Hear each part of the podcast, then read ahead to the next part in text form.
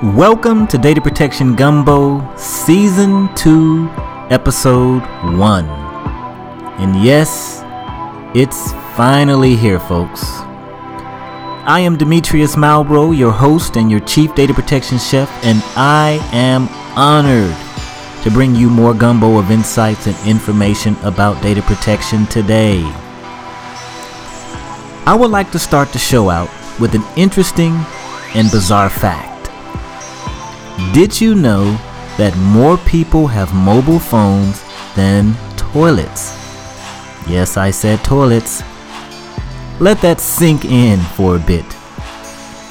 So, out of the world's estimated 7 billion people, 6 billion have access to mobile phones, and only 4.5 billion have access to working toilets. So, what's the point?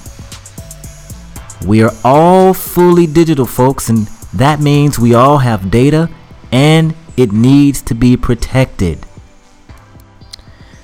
Now, today I'm going to discuss some very powerful concepts and questions that will basically benefit you as a consumer and as a backup and storage administrator or even as the chief information officer or CIO.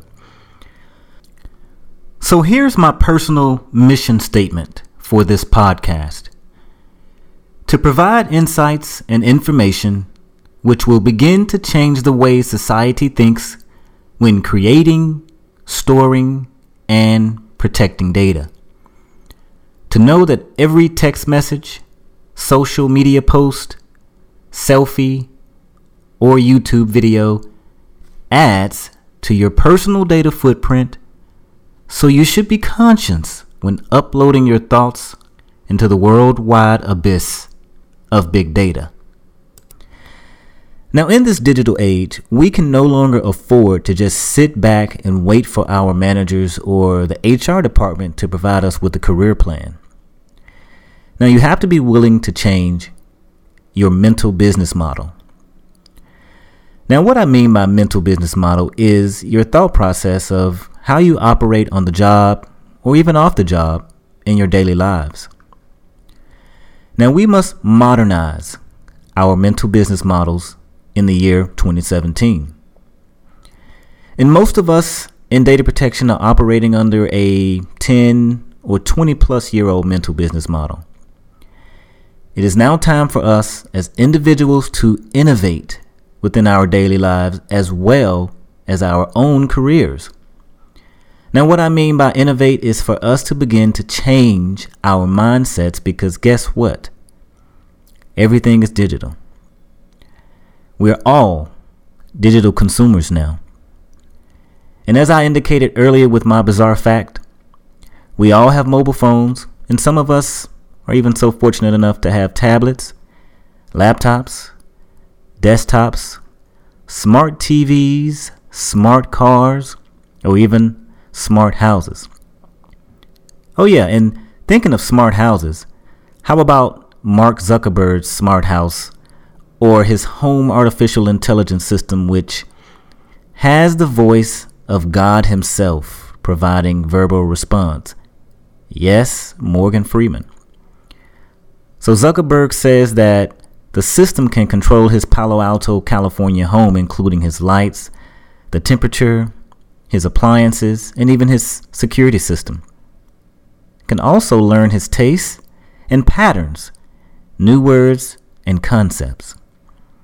And the system can be controlled by verbal commands through a smartphone and a computer. Very interesting indeed, and a sign of our digital times, right? Now, when I say smart, I mean IoT or the Internet of Things or Wi Fi enabled devices which allow you to connect to the Internet and even allow corporations to capture big data to later do some type of predictive analytics. Now, this is all future planning stuff, right? Not anymore. So, have you ever thought about this while standing in line at Best Buy? Hmm, I think I should purchase the data protection plan with this smart TV for an additional $89.95 because hackers or ransomware is definitely on the rise. Not, I don't think so. Now that I mention it, so how do you protect a smart TV? How do you protect a smart car? How do you protect an IBM Watson like supercomputer? You know, the one that beat Jeopardy or beat the Jeopardy contestant. Now, it's funny how they created the word smart for all devices that can connect to the internet. So I guess it would be considered dumb if it's not connected to the internet.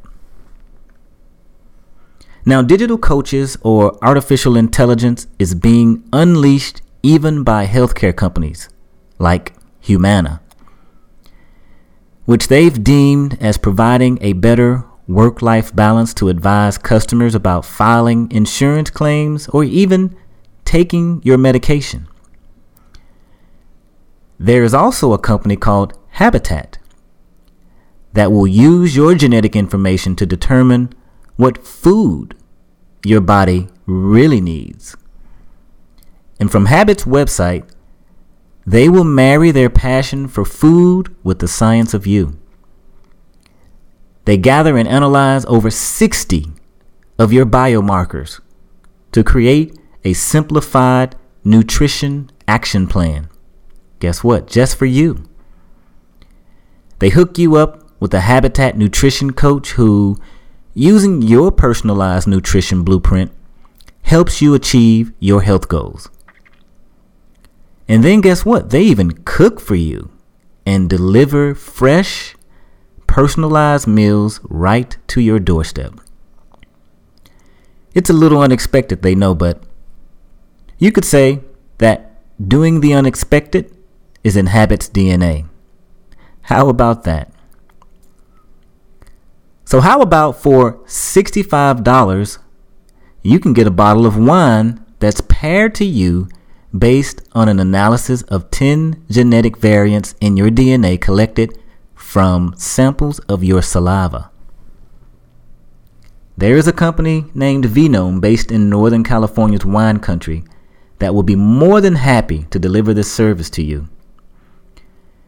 And like a weight loss plan, everyone, including consumers, need a solid data protection or personal disaster recovery plan. So before you can create a solid personal data protection plan, you need to consider going on what I call a data protection diet. Now, why do we go on diets in the first place? Well, it's kind of like the cloud, right? Everybody mentions the cloud.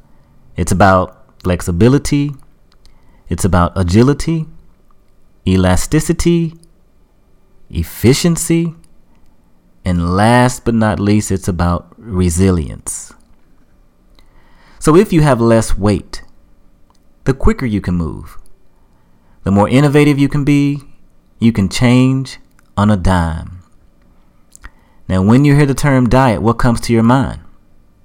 And at some point in your life, depending on your age, of course, most people have either considered going on a diet has already been on a diet or is either currently on a diet right now as I'm speaking. Now, here's the question How disciplined are you and how fancy do you want to get on this diet, right? And before considering a diet, we must ponder questions such as How much time do I want to dedicate to this diet? How much preparation will be required to implement this diet? Do I want to be extreme and maybe count calories along with my carbohydrate and protein intake?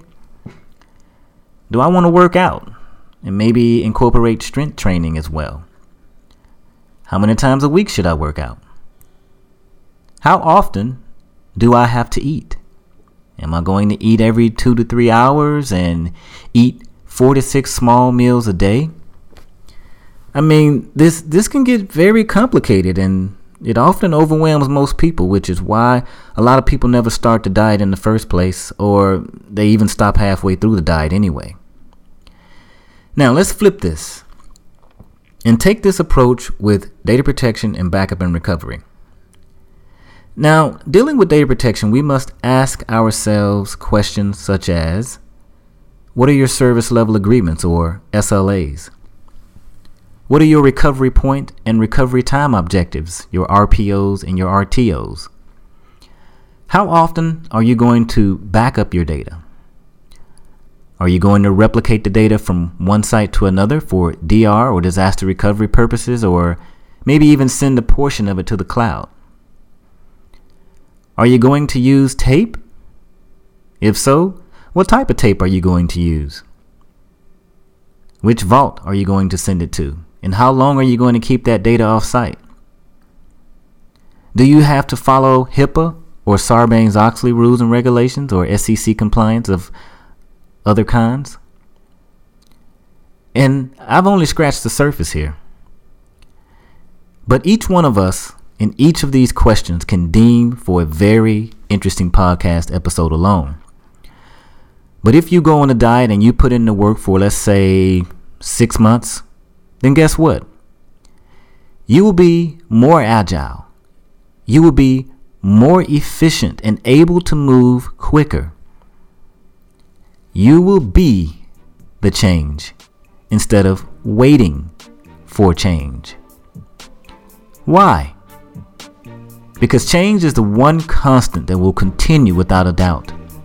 And if you, as a consumer or a backup and recovery professional, do not change daily, you will get left behind by Moore's Law is Moore's Law dead?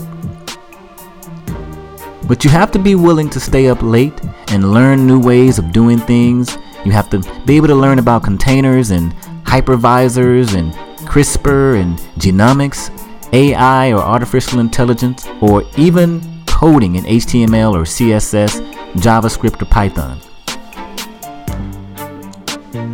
So now when you hear the term data protection diet, what should come to mind is how the cloud has changed how us as consumers and companies manage and protect data, and also how we consume and create information since the technology is literally at our fingertips.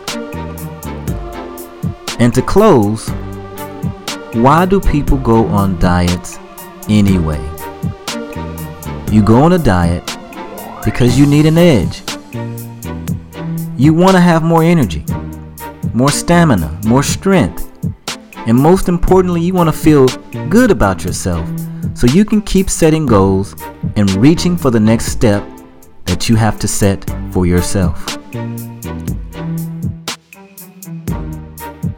I appreciate you taking time out of your busy schedule to listen to my gumbo of insights as I add a twist to the bore of backing up data. Please go to iTunes and provide a rating and also, please leave a review. You can also follow me on Twitter at dmalbrough, and you can connect with me on LinkedIn as well. Once again, thank you so much, and have a great week.